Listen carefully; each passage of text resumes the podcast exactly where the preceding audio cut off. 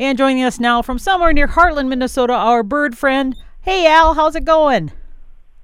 It's going really well. It was interesting to hear uh, the tales about the, I believe it was Huna was talking about the uh, Alaska Maritime Highway System. And I tell folks here it'd be if they just cut all our highways off and said you can't go by highways. All the highways are closed, and that's the way it is for some of those up there in Alaska. And I just noticed I'm I'm writing here. I always keep a pencil or pen in my hand. They, I doodle. I'm a doodler. They're really bad doodles, and they're the same doodles over and over and over again. And I underline things, and if I got a sheet of paper, I, I'm an O filler. I fill in the O's on it. Yeah, yes. You can tell there's a lot of us at meetings.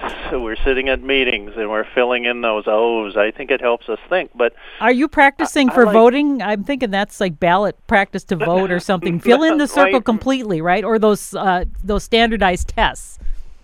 Yeah, and I always think I should stop doing that, but you know, I'm I'm never going to stop, so there's no point trying. But I, I always have Ticonderoga number two pencils, and oh. today I have something called a Wexford, which just, it's working fine, but it's a yellow pencil, and uh, number two, soft, the kind I like, but it's a Wexford. I don't know. It's, you know, change is hard, but here I go. I've got a Wexford. Hmm. I, uh, it's...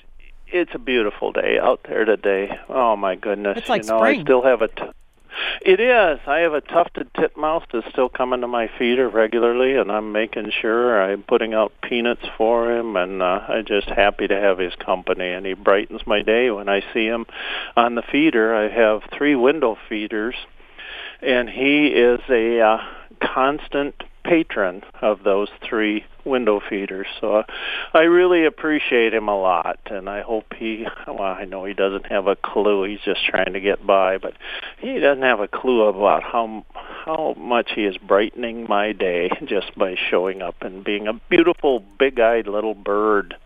And speaking of big-eyed birds, you sent me an email about, uh, oh, one is... Uh, What is the name of the one? A look at fifty common North American dumb birds yeah. and Effin' Birds, a field guide identification, and um, what was the last one? Birds Nobody Loves, yeah. a book of vultures and grackles. Well, now, and these the are ones, these are books, good. Al, that people there that have are suggested by a book uh, group called uh, Goodreads, and this one called The Field Guide to Uh, to Dumb Birds of North America is one of the wi- the leading ones in the humor category, and it says a look at fifty common North American dumb birds for those who have a disdain for birds or bird lovers with a sense of humor. It's a snarky illustrated handbook, equal parts profane, funny, and let's face it, true, featuring fifty common North American birds such as the white-breasted butt nugget and the and I can't say it on the radio, but uh, uh Canada Goose, um, and it says uh, this person identifies all the idiots in your backyard and details exactly why they suck with uh, ink drawings, and it says it's accompanied by facts about the bird's annoying call, its dumb migratory pattern, its downright tacky markings, and more. It says the essential guide to all things wings with migratory maps, tips for birding, musings on the avian population, and the ethics of bird watching. Now, that, that they recommend this as like a gift, and I, that kind of made me sad because I happen to think birds are really neat, and I don't think they're dumb. No, they're um, very smart, and again, there are so many wonderful books out there to read. I. I think it'll be quite a while before I get down to the, those top two, but I would like to, the Birds Nobody Loves, a book of vultures and grackles, sounds like that might be a, a good book. And uh, the author says he never ceases to be amazed, and I'm always, ah, I love people who are amazed by things. You know, and the other ones, Uh, snarkiness. We all do it, don't we? Yeah. I mean, there's a Twitter thing or Facebook or something, and we'll put a little snarky comment in there once in a while, and but we don't do a whole book about it, I guess is the difference maybe.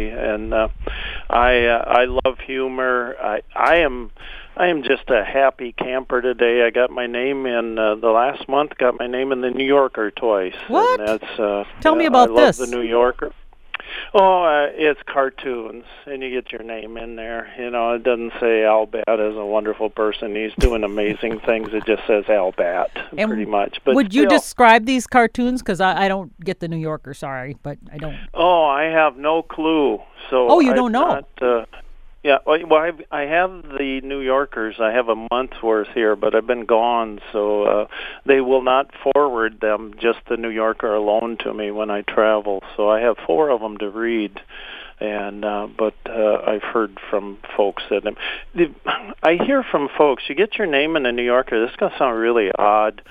You hear from accountants and lawyers, uh, and they say, Uh, we work with creative types like you, and they, you know, just contact our office, and we'll, we'll, you'll, you know, you'll never have to spend a dime paying taxes or anything again. Not, not really. They don't say that, but they, it's just odd that you hear from all these people and how they can all immediately find your address, and uh, it's, it's kind of. Uh, But I am just so happy. I've loved the New Yorker since I was uh, probably a sixteen or seventeen year old, and it's just uh, every time I get my name in there, I, I just I, I never tell anybody till now. I, I don't know that I even tell my wife. So it's uh, I've, now I blabbed. I have no no secrets whatsoever now. Now we're all going to go out but, and yeah. check out the New Yorker at the library and search for your your cartoons. I yeah, assume. Yeah, please do. Do it's you do the? the uh, Al, do you do the pictures? You just do the, the gags, the, the words, correct? I do, and it's on the table of contents page where it tells about all the wonderful articles that they have in there. And down at the bottom, it'll have a list of uh, contributors. Oh. And uh, I will be down there, and probably the last guy, I would guess, in that long list of people. But, uh, you know, better. I love just being in on the list anywhere. I don't care what position. So it just makes. Uh, I wish I had my my mom so I could just run out and say, "Look, Mom," because I, I. Uh, Um, had something in Playboy magazine once that what? I'd written, and oh. yeah, she wasn't, and it was clean and everything. It wasn't, because they they accepted a lot of other things, but Mom wasn't quite so excited about that as I was at the time, I remember, but uh, this one she would, would be, and I wish she was still around so I could share wow. that with her. But on the books, I would never uh, tell anybody not to buy a book and not to enjoy a book, and we all like different things.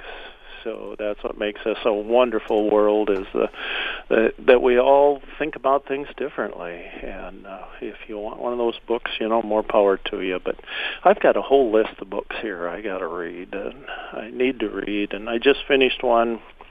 I'm not into uh, mystery or detectives or anything, but I got a John Straley book. It's uh, The Woman Who Married a Bear, and it's based in Sitka, Alaska, and his wife is a whale biologist in uh, Sitka. So I I got it because of that, and it was enjoyable. Uh, folks, if you enjoy uh, maybe John Sanford and that sort of uh, thing, I would I'd recommend it. Uh, and I finished it, and I enjoyed it. Um, I probably will go a while now before I'll read another mystery book. Uh, there was a guy who Uh, Dave Robichaux is the uh, character. There was a, a movie, and I can't remember the name of the movie, but Dennis Quaid played the lead character, and it was about um, he was a detective who was kind of, you know, we're all those kind of guys that teeter on the edge, whether they're a good guy or a bad guy, and he was one of those. Uh, I was in New Iberia, Louisiana, and ran into a fellow by the name of James Lee Burke, and he does all these uh, books, and they the movies. There was also another movie that starred Tommy Lee Jones. I think Alec Baldwin was in one of them. And, oh, if I could name more uh, the names of them. But Dave Robichaux, uh, The Neon Rain, The New Iberia Blues, and he was just a really nice guy. So he gave me a book, a paperback, had like two of his stories in there. And I'm, I, I really like James Lee Burke. We seem to agree on pretty much everything. But I kind of hope I never run into him again, because I haven't read that book. and I, he, I'm sure he won't remember giving it to me, but I... I won't, I'll, he'll say, how'd you like that? And I'll say, oh, man, it was great, you know, and I don't want to lie to him. And you hate saying, uh, how many years has it been, and you, you haven't got around to reading it yet, but um, I recommend him, too, because I've talked to so many people that just say those books are wonderful. James Lee Burke. I am excited about happenings in the Raptor Center at the University of Minnesota, which was established in nineteen seventy-four. And they treat around one thousand sick or injured raptors each year. They have this wonderful clinic. They train veterinary students and veterinarians from all over the world. And on October eighteenth, for the first time in the Raptor Center's forty-five years, a nestling barn owl was admitted to the clinic, and this is barn, B A R N.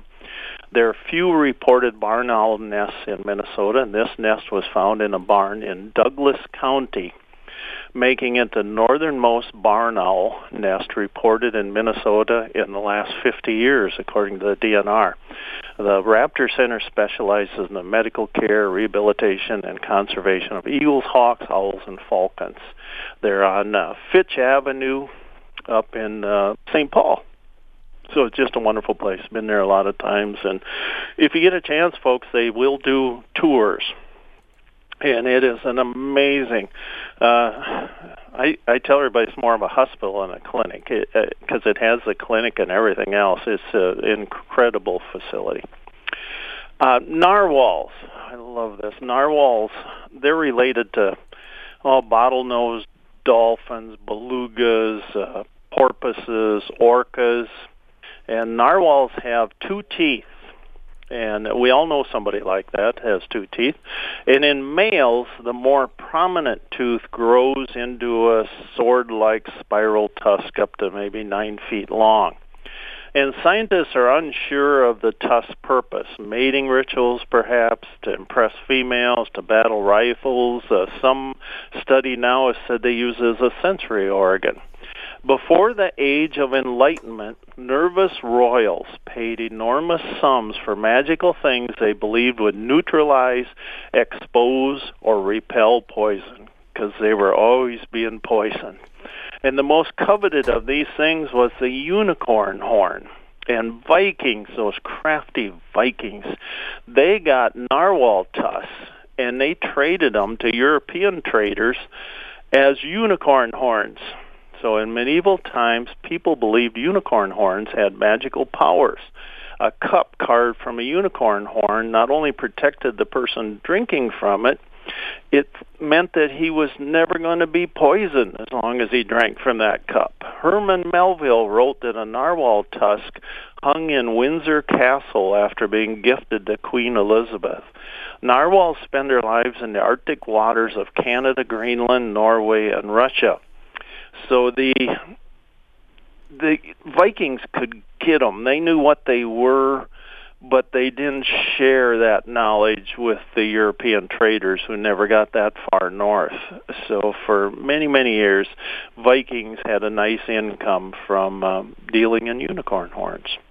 I, when I was in Sitka, I watched humpback whales in November, and these humpbacks travel nearly nonstop for six to eight weeks to their breeding grounds, with some covering nearly three thousand miles. About ninety-four percent of those in Southeast Alaska go to Hawaii, the rest to Mexico, and while in those warmer waters, humpbacks mate and give birth. The females are a minimum of eight years old before becoming mothers. I think most of them are like eleven. And they live maybe fifty years. They have an eleven and a half month gestation period, and they give birth to a single calf that's ten to fifteen feet long at birth, and they give birth every one to three years. And by May, the whales are back in Southeast Alaska. It was just an amazing thing to see them. Uh, Peter Orr from Houston, Houston, Minnesota, says, Hal, I typically have cardinals all year. I just feed black oil sunflower with a nearby bird bath. This year I have no cardinals. What's happening? Um, you know, it could be a uh, a hawk was in the area. There could be all kinds of things going on, maybe a change of habitat. I called a few cardinals in the Houston area and uh, asked them if they knew Peter Orr, and they said they sure did. And I said, would you run up, fly out there? Uh, I heard from Peter, and he said a cardinal showed up. So one of the cardinals, I'm just glad. Birds in the fall, we have this thing called a fall shuffle, where they just move around. They have plenty of food. They don't have to be in a certain place. They have no family ties. They can just travel around. But uh, Peter says one is back, and I hope more will come back. And I'm guessing that this winter he will have his cardinals back again. Uh, Richard Smaby of Austin said, uh, just had an excited sighting. A friend called me to see what birds I was seeing at my feeders. Still on the phone, I went to the window, but there were no birds in sight, so I wondered if a Cooper's hawk was around. Instead, I spotted a northern shrike at the top of the tree. It sat there for a couple minutes and then chased a black-capped chickadee out of sight. I told him about the sighting. About fifteen minutes later, my friend who lives three blocks away called and said he had a northern shrike in his yard. Same bird, who knows? It was a new yard bird for both of us. So thanks, Dick. Great to hear from you. Uh, Peggy Swenson says she's from Albert Lee and says she still has a young chipping sparrow hanging around, also a white-throated sparrow and Harris's sparrows. Jeffrey, oh, I'm going to go with Saffle, S A F F L E, said for the past two days, a juvenile red-headed woodpecker has been hanging around our feeders. Brownish head with just a bit of red at the back, white lower back, and rump. Uh, Jim Knudsen of Heartland said bald eagles feeding on a deer. Oh, bald eagles love venison. Uh, Betty Lucas and Rita Garanson were down at the Lime Creek Nature Center in Mason City and found a Townsend's solitaire. Said it's the same area where one was seen a few years ago. And boy, I I hear that and see that so often, where birds show up in the same spot. And because uh, they are creatures of habit, uh, just like, oh, let's see, humans, we're creatures of habit. We go to the same places, do the same thing, use the same number two yellow pencil, that sort of thing. So they're just uh, they're just being alive is what's going on. Uh, Pete Veldman of Hollandale. Oh, when I was a kid, we'd go over there, take the old pickup over there, and we would fill it up with potatoes because there were all those potatoes and carrot and onion growers. When you drive down the road, when they were harvesting onions in Hollandale, everybody in the car had a nice cry. Uh, Pete said there were twenty-four wild turkeys in his yard. A... Uh, farmer from um, Sleepy Eye area said, I saw a flock of bald eagles circling over my farm. Is that common? Uh, no, it was likely another big bird doing the circling. Uh, the turkey vultures, that's probably what they were, because bald eagles tend to migrate and soar alone. That said, they may follow others to feeding grounds or roosts. But uh, if I had to guess, which I do, I would say you were seeing turkey vultures, which are big birds and are often, often, often mistaken for uh, bald eagles. A uh, listener says, uh, it just says K M S U, uh, comma, um, do we really swallow eight spiders a year in our sleep? Give or take, yeah, right? Give every, yeah, I'll give everybody a minute just to go, ew. I, I don't know what you've been up to, but I haven't been spending time eating spiders. So unless you order spiders on your pizza or you are a professional spider swallower, you have not been swallowing spiders. So, you know, just think about it. If a spider's going to go into our mouth, we have to have an open mouth. So we're sleeping with an open mouth. What does that mean? That means we're snoring like a souped-up Hoover vacuum cleaner.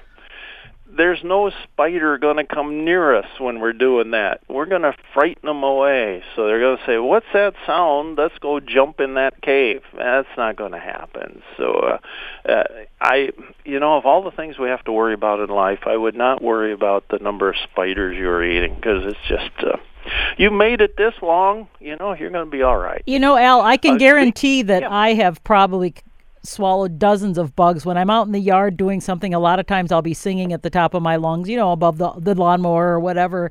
And uh, every once in a while you get that in the back of your throat, and you know that yeah. you can't get it out. So it's like, well, there we go. Even though I'm a vegetarian, I guess I can honestly say that I've consumed more probably insects, and none of them have hurt me. It's just It's just the thought sometimes. Some of them are, depending on their, whether they have like a, a beetle that's got a harder shell, you notice some more. So, so I, I you know, I, I probably think all of us at one time or another are probably getting bugs, and I don't think they, they hurt us. So I guess what's, you know, not a big deal. And I've intentionally eaten grubs and grasshoppers and you ants have? and all those things, and yeah, they're pretty good. Ooh. To be honest, I really not. And, wait, um, have you had chocolate covering on them? Because I could see, you know, then you wouldn't notice them so much. But you've yeah, and I don't, I don't eat chocolate, but a lot of folks that I was with had uh, chocolate covered things, and crickets are being uh, uh, thought of as a, a great food product wow. uh, coming around the bend. So, and I've spent a lot of time on tractor, mower, and bike, and I have eaten an inordinate number of mosquitoes. You just can't help but eat mosquitoes. They're going to be out there. If you yawn or just go hi to somebody, you're probably eating a mosquito if you're sailing along on a bicycle or something. And I have had multicolored Asian lady beetles uh, dive into my tea, and I think I have uh, uh, swallowed a couple of those. Uh, it makes the tea really, really nasty uh, tasting. But uh, speaking of spiders, I, I I know somebody will be asking this because I get it every year. Do the hedge apples sold in supermarkets really repel spiders? Because uh, every supermarket will have these. Mm-hmm. They'll call them by different names, but they're hedge apples. And they do repel spiders if you throw the hedge apples at the spiders. So if you want to take them home and say, there's a spider, and toss one at them, yeah, they do work oh, that. Uh, I have been in Kansas and places. A, a hedge apple is a fruit of the Osage orange tree, and it wards off no spiders. How do I know? Spiders live in those trees, and they build webs on the fallen fruit. So if it repelled them, it, boy, it didn't last very long. So uh, um, save your money. Uh, buy yourself a, I don't know, candy bar or something. Just uh, it, I, I don't know. Do they at there least... are some... Al, do they at least smell good? I mean, there must be some purpose for them. I mean, obviously they're not repelling spiders, so if you buy them, do you get any benefit? Or, I mean, they're kind of ugly, actually. Yeah, and I see some of them call them ugly fruit, which is yeah. uh, probably not a proper name because there's another uh, edible fruit, I yes. believe, called an ugly fruit, and you wouldn't want to eat these things. And people will put them around the uh, outside the foundation of their house, and there is some that says if you can get the juice out of it, and uh, I don't make, I forget what you have to add to it, but you can spray it, and it will probably repel some insects to a, a Oh, probably a small degree, but it doesn't work on spiders. I don't know. Maybe a conversation piece is what they are, or um, we can become one of the tribe by buying buying hedge apples. Maybe if everybody in your family's bought a hedge apple, by all means buy one. So at Thanksgiving you can sit around and. and talk about the hedge apples, because, you know, at Thanksgiving, talking about hedge apples is much better than talking about politics around the Thanksgiving table. It just, hedge apples are, are, are a much better thing, because everybody, it, well, they're going to think you're an idiot either way, probably, if you talk about hedge apples or politics. But I, I can't think of anything uh, good about hedge apples. Uh, I really can't, other than it makes a little money for your local supermarket. So that's probably the, the only good thing there. A little boy asks, he said, why do owls need to turn their heads all the way around? And then, of course, he tried to turn his head all the way around. It, it didn't work, but he made a really good effort. Owls cannot rotate their heads all the way around. Um, they can rotate their heads two hundred seventy degrees, and please don't try that, even if you are a little boy. Nothing good will come out of that. two hundred seventy degrees. And why do they need to do that? It's because their eyes are fixed in the sockets. And I was looking at some photos I'd taken of a, uh, uh, a some of the owls, and I, the great gray owl, the look on their eyes, they just bore a hole through you. And I took pictures of this one. I was perched in a tree, and it just, it followed me. The head just kept turning as I moved, because it can't look off to the side like we can. It's gotta, its eyes are just fixed right in a place there. So, but, oh, what a beauty. It just took my breath away. This bird was so incredibly beautiful. I just, I, I told it too, or I whispered to it because I didn't want to alarm it anyway, but I said, "You are one handsome bird. You probably know that," and it, it just didn't acknowledge anything, because I think um, great gray owls are not only beautiful, they're probably humble as well. At least that's what I think it is. But it was it was great seeing that. We had deer triplets in the yard, and somebody asked uh, how many deer give birth to triplets. You know, it's really neat seeing uh, Ma out there with the three young ones. The number of fawns a doe has depends on probably three things: age, nutrition, and genetics. Most does have a single fawn the first time they give birth, which makes sense. Boy, you poor young doe, and you, you birth the triplets right away? Oh, that'd be brutal. So they get one the first time. Mature does commonly give birth to twins, but under favorable circumstances, they could produce triplets. Mm. And one study indicated that the proportion of triplets in free-range deer could be as high as fourteen percent with proper nutrition, but things aren't always perfect, so I would think actual numbers would certainly be varied, but would be lower than that fourteen percent. That would be under just ideal conditions. And I bet in uh, some of the deer farms and things, uh, triplet numbers are pretty high there because of the feed they get and everything. But it's uh, really neat. Uh, it seems like when I was a kid, it was something, boy, if you talk to somebody that's seen triplets, oh, you wanted to run over there and see them. And now, you know, I talked to a lot of people, and, and I see photos that people have sent me saying, "Hey, look, triplets." So it's neat to see those. Uh, some things to look for real quick here uh, this time of year. Um, I would look for short-tailed weasels if you can see them. They're ermine now because they're white except for the black tail tips. Uh, tundra swans have been congregating on the Mississippi River south of Brownsville in migration from nesting territories in northern Canada to their wintering grounds on Chesapeake Bay. Uh, flocks of cedar waxwings will come in and feed on your crab apples. Uh, burdocks, they brandish weapons, uh, burrs. Uh, steam fog will be forming when cold air drifts across relative warm water. It's also called water smoke. That's what I called it as a kid. I just I was so clever. I thought water smoke, and I'm sure everybody else has been calling it that for years. And there's a song about it, too, Smoke on the Water. Da-da-da. Smoke on the Water. There you go. Yep. Uh, the stars are out all day, because they're in the winter plumage of European starlings, so this glossy speckled feathers with white tips resembling stars. And they have black bills now, and during the breeding season they have yellow bills. So a lot of things change, and I hope you all come to the cafe today where the food chain is missing a few links. The special is always the Heimlich maneuver, and gravy is considered a beverage, and now featuring authentic leftovers with less hair in the food and real cup holders where grease is good and none of the food smells like feet. Well, hardly any. I came out of a hotel in Juneau, Alaska, easing around the morning by eating a breakfast apple. Oh, I like apples. It was a Honeycrisp. The hotel had Honeycrisp apples. I was a happy camper.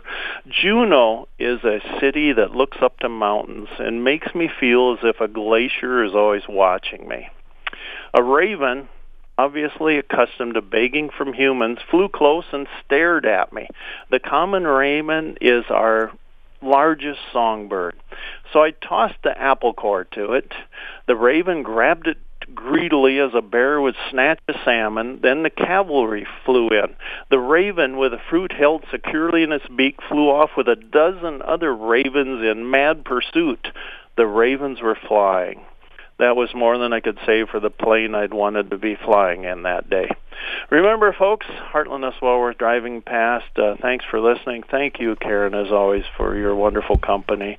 Uh, everybody do something wild today. Get out there and look at a bird. Hey, Al, thank you. And, you know, next week it will be, let's see, Thanksgiving week. So we will still talk to you, and maybe we'll hear about your big Thanksgiving plans. How's that sound? That'd be wonderful. All right. Take care. Bye-bye.